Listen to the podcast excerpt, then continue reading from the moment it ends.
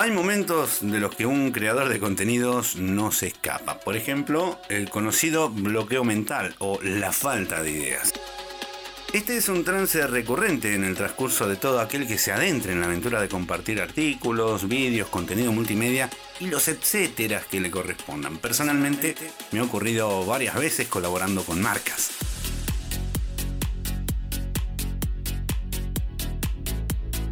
Porque llega un punto en el que, aunque la marca sea una campeona del sector, se le lleguen a preguntar, ¿y ahora de qué vamos a hablar? Vamos a hablar.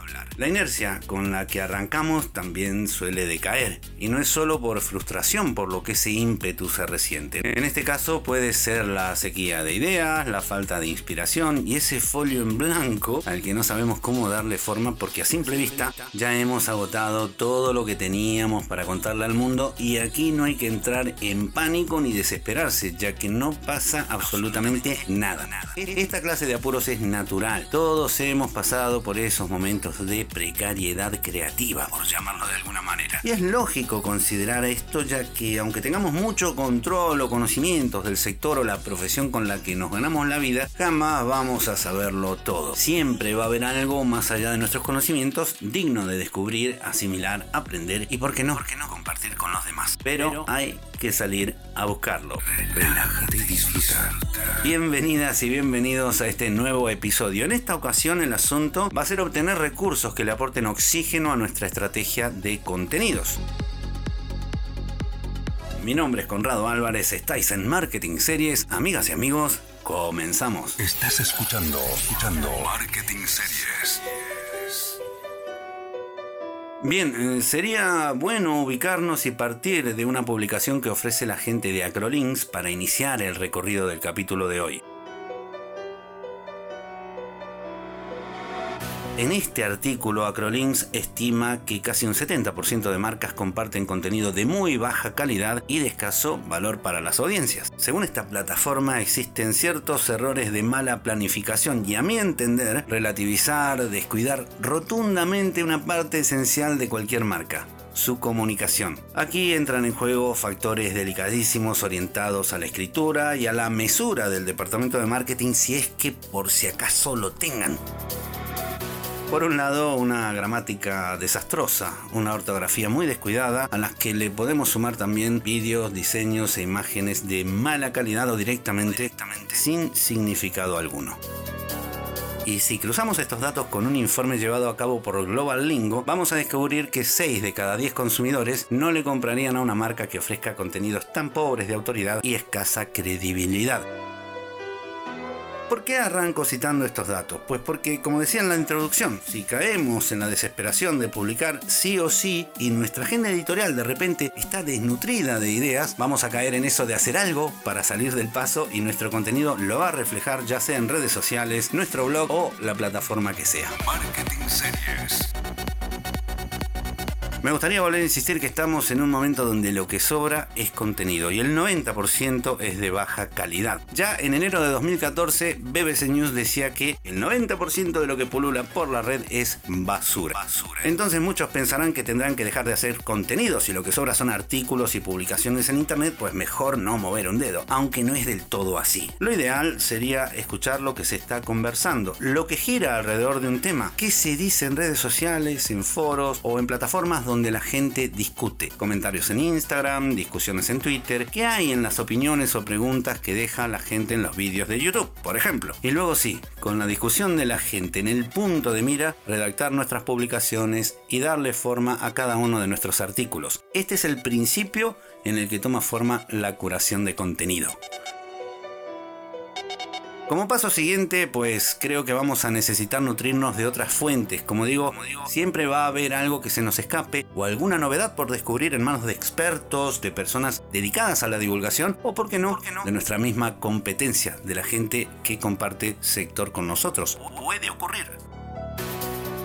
Sinceramente, en lo personal nunca he trabajado con alguien especializado en curación de contenidos, pero a lo largo de mi trayectoria, esta manera tan básica de tratar la información y generar publicaciones ha sido la que mejores resultados me dio colaborando con diferentes empresas. Siempre partiendo desde la discusión de las audiencias o de la noticia, contrastando distintos canales, otras voces expertas y reforzando el grueso de los artículos, las publicaciones que vayamos a hacer, rizar el rizo con el saber hacer de nuestra marca, con nuestra propia experiencia.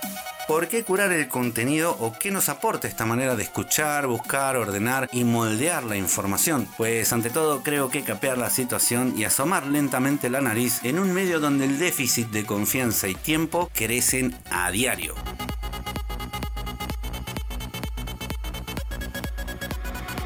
Infelizmente la capacidad para consumir contenidos de la audiencia es limitada. La gente cada vez tiene menos tiempo para detenerse a leer un post, ver un vídeo o escuchar por completo el episodio de un podcast más allá de estar todo el día conectados. Tiene que ser muy potable nuestro contenido para que el usuario promedio lo consuma por completo. Por eso hay que hilar finito y más si somos nuevos en la red. En este caso tenemos que ser conscientes de que nuestras posibilidades de impacto van a ser escasas. Y más si ya hemos descorchado todas aquellas publicaciones con las que hemos comenzado nuestra aventura. Si ya tenemos un tiempo creando contenido, será cuestión de descubrir nuevos métodos para seguir aportando valor a las audiencias, ya que tenemos un compromiso sellado a fuego con la gente que nos sigue y no podemos fallarle.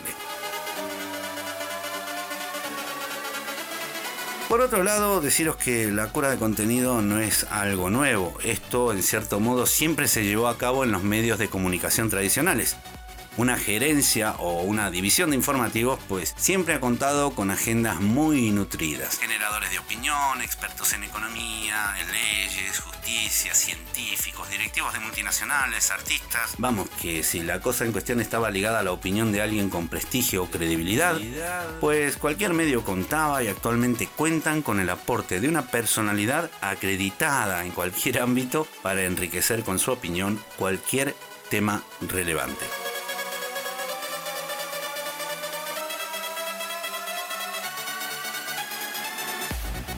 La idea de curar contenido es que sume que el proceso de documentación, esa búsqueda que llevamos a cabo, se cruce con los puntos de interés y de dolor que plasman las audiencias en esos canales donde tienen presencia. Por eso es tan importante escuchar lo que dice la gente, lo que comentan en nuestras publicaciones. Hay que estar muy atentos con lo que mueve a nuestro público. Tal vez, en una de esas estemos en ese duro proceso de comenzar y llevemos poco tiempo en activo, pues ahí están las audiencias de aquellos influencers con decenas, cientos de miles o millones de seguidores que están haciendo preguntas o dejando sus dudas o queriendo saber sobre tal o cual tema. Relaja y disfruta. Estás escuchando, escuchando Marketing Series.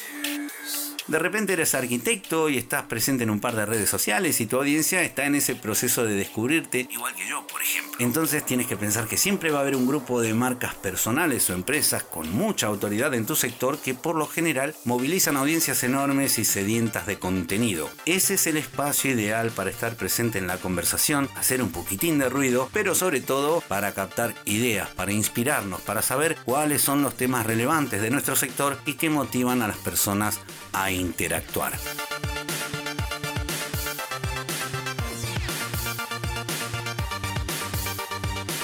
Esta manera de escuchar se complementa de manera increíble con un agregador de noticias. Y en este caso, quiero recomendaros nuevamente Feedly porque es una de las herramientas más sencillas con las que he curado y sigo curando contenido versátil y además tiene una versión gratuita con los recursos suficientes para descubrir, ordenar, categorizar la información y extraer muchos datos. Relájate y disfruta. Feedly es muy sencilla de utilizar. Es súper amigable, súper intuitiva. Vais a ver que le vais a pillar el tranquillo si os ponéis en una sola tarde. Y para que no estéis solos, os voy a dejar un par de clases de Antonio Cambronero sobre cómo se usa Feedly. Con eso es más que suficiente para comenzar a meterle mano a la aplicación y agregar todas esas maravillosas fuentes que nos van a nutrir de ideas para realizar un contenido bonito, unos artículos llenos de valor que nuestro público, esa gente que nos está siguiendo, nos lo va a agradecer muchísimo. Ya veréis. Escuchar a la audiencia, buscar esas fuentes relevantes de nuestro nicho, de nuestro sector y darle ese toque distinto que tiene nuestra experiencia profesional, nuestro saber hacer. Sabemos que más allá de lo dificultoso que sea llamar la atención de las audiencias, existe un contenido que las atrapa. Por eso hay que curar contenido porque puede ser nuestro book insignia y más si estamos cortos de presupuesto ya que lo podemos hacer nosotros. Al principio vamos a ir patinando, es cierto, pero poco a poco irá forma y cada vez vamos a ser mucho más productivos. Esta manera de generar publicaciones nos va a brindar mucha variedad, sean temas específicos como también formatos. Y como decía al comenzar, nos va a despejar las ideas ya que cada día vamos a estar encontrándonos con las una y mil caras de la información.